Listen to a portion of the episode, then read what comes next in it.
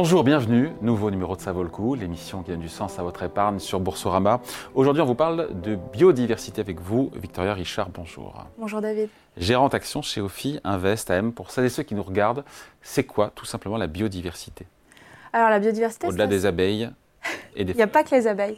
En fait, c'est l'ensemble des êtres vivants, euh, donc aussi bien les hommes que les animaux, les plantes, les champignons, euh, les écosystèmes dans lesquels euh, ils vivent, mais également les interactions entre les différentes espèces et les interactions de ces différentes espèces avec leurs écosystèmes. C'est un sujet dont on parle un peu plus euh, depuis quelques années, depuis quoi, un ou deux ans. Et c'est vrai qu'on pense essentiellement dans les grandes transitions à la transition écologique, la transition énergétique, euh, qui a pris le, le devant de la scène, dont on parle tous les jours. Et ça paraissait moins urgent, la biodiversité. C'est en train de changer, ça?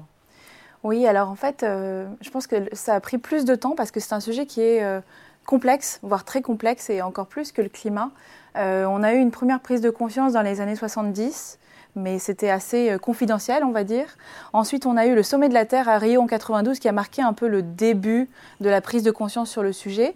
Euh, c'est à ce moment-là qu'on a créé ce qu'on appelle l'IPBES, donc qui est la plateforme intergouvernementale, scientifique et politique pour la biodiversité et les écosystèmes.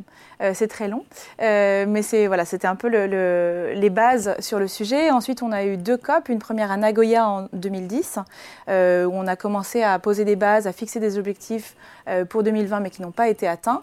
Et enfin, ce qui a vraiment réveillé la prise de conscience, c'est la COP euh, 15 en 2022, avec les accords de Cumming-Montréal, où on s'est fixé des objectifs à 2030. Et il y a vraiment eu le début euh, euh, voilà, d'une mobilisation en faveur de la biodiversité. Parce qu'il est urgent, euh, Victoria Richard, il est urgent d'agir. Il y a un enjeu vraiment qui est, qui est essentiel, qui est crucial, qui est capital sur cette biodiversité. Tout à fait, il y a un enjeu qui Qui est ne paraît vraiment- peut-être pas évident pour le commun des mortels. hein. Il y a un enjeu qui est colossal. Alors, euh, pour la petite histoire, en 2009, il y a un groupe de scientifiques euh, à Stockholm qui euh, a décidé de mesurer euh, les risques de l'impact de l'homme sur la planète. Donc, ils ont défini euh, euh, neuf euh, grands processus qui euh, euh, font euh, euh, évoluer notre planète et euh, ils ont défini des limites pour chacun de ces neuf processus. Il faut savoir qu'aujourd'hui, on a dépassé six des neuf limites, ce que l'on appelle aujourd'hui les limites planétaires, et dont notamment celle sur la biodiversité. En fait, ce, que- ce dont on se rend compte aujourd'hui, c'est que euh, la nature rend à l'homme des services euh, écosystémiques gratuits qui sont euh, extrêmement importants. Donc on a plusieurs types de services écosystémiques.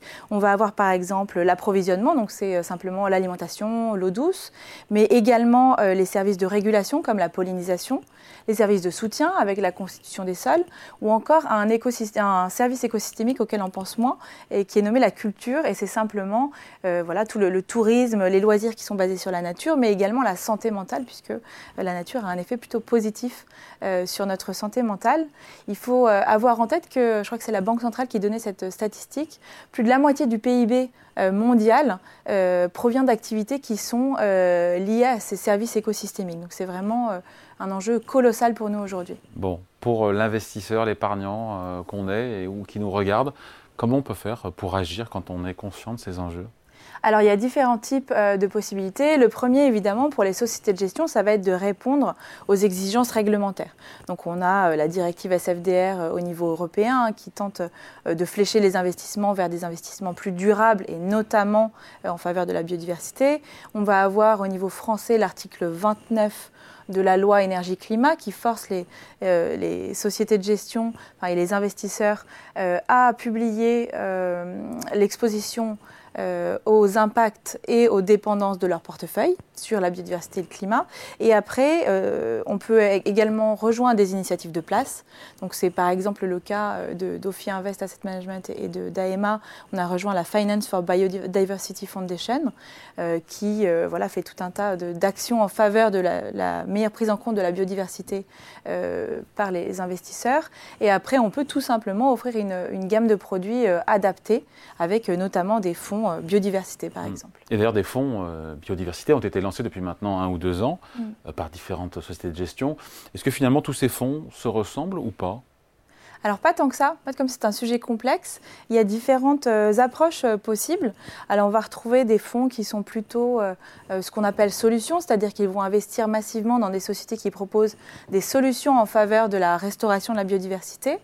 On va avoir des sociétés qui se basent également sur les objectifs de développement durable de l'ONU, par exemple, ou encore des sociétés qui utilisent plutôt un modèle pour quantifier euh, ou euh, juger en tout cas de la, gestion des impacts négatifs euh, des sociétés sur la biodiversité. Et c'est ce que vous faites, vous? Tout à fait. C'est le choix que nous avons fait chez Ophi Invest. Alors, nous l'avons associé évidemment à une partie solution, mais nous avons et concrètement, d'ailleurs, qu'on comprenne un peu la, tambouille, la cuisine, comment ça se passe? Alors, euh, donc en fait, on se, concentre vraiment sur la gestion des impacts négatifs.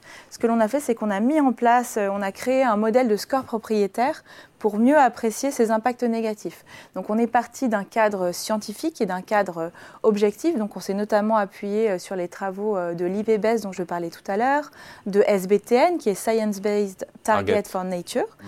Euh, donc qui est un peu l'équivalent de SBTI euh, pour le climat, mais version euh, nature et biodiversité, et également encore, hein, qui est une plateforme, une base de données sur le même sujet. et à partir de ce travail scientifique, donc nous avons élaboré notre propre modèle de score propriétaire, et donc on regarde les sociétés sur trois dimensions différentes. La première, à quel point est-ce que la société a défini une politique en faveur de la biodiversité, et concrètement, voilà, comment est-ce qu'elle se décline? Ensuite, est-ce qu'elle s'est fixé des objectifs? Et est-ce qu'elle donne des indicateurs précis sur lesquels elle, euh, euh, publie des données euh, année après année Et enfin, la troisième partie du score porte sur finalement les résultats. Est-ce que par rapport aux engagements pris par cette société, eh ben, les, résultats, sont, là à la hauteur. donc je parlais de tambouille, c'est pas la tambouille, il y a un process de gestion qui est très, très ciblé, très fin et qui, et qui est suivi et qui fait un suivi dans, dans le temps entre les, euh, pour bien voir s'il y a une différence entre les, paroles et les actes. Est-ce qu'il, euh, pardon, il ne faut pas différencier, euh, Victoria, les secteurs, il y a des secteurs qui pèsent plus ou moins d'ailleurs sur la biodiversité. Hein. Tout à fait. alors il y a deux choses. le premier, c'est qu'il y a des secteurs qui pèsent plus ou moins sur la biodiversité. Si on pense par exemple à l'industrie chimique ou minière, on peut évidemment imaginer que l'impact est plus fort sur la biodiversité qu'une société euh, de services informatiques. Et après, il y a aussi le type de pression exercée sur la biodiversité, hein, puisque l'IPBES a, euh, défini les cinq types de pression majeures qui pèsent sur la biodiversité. Euh, donc on, a ces cinq types de pression.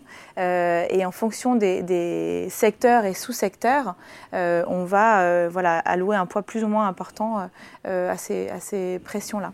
Bon, et ça intéresse tout le monde évidemment.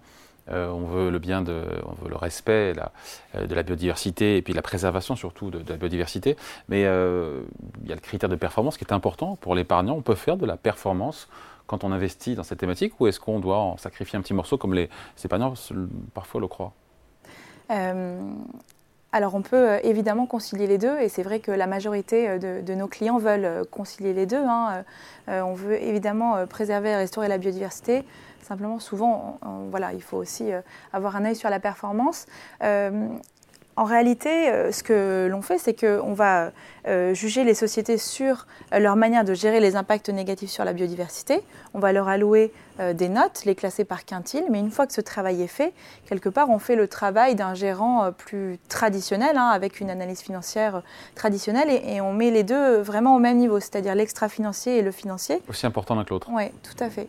Et il faut avoir en tête aussi qu'une société qui gère bien ses risques, et notamment ses, risques liés à la biodiversité et son impact sur la biodiversité, peut potentiellement euh, générer euh, une meilleure performance euh, à long terme qu'une société qui ne s'en soucie pas du tout.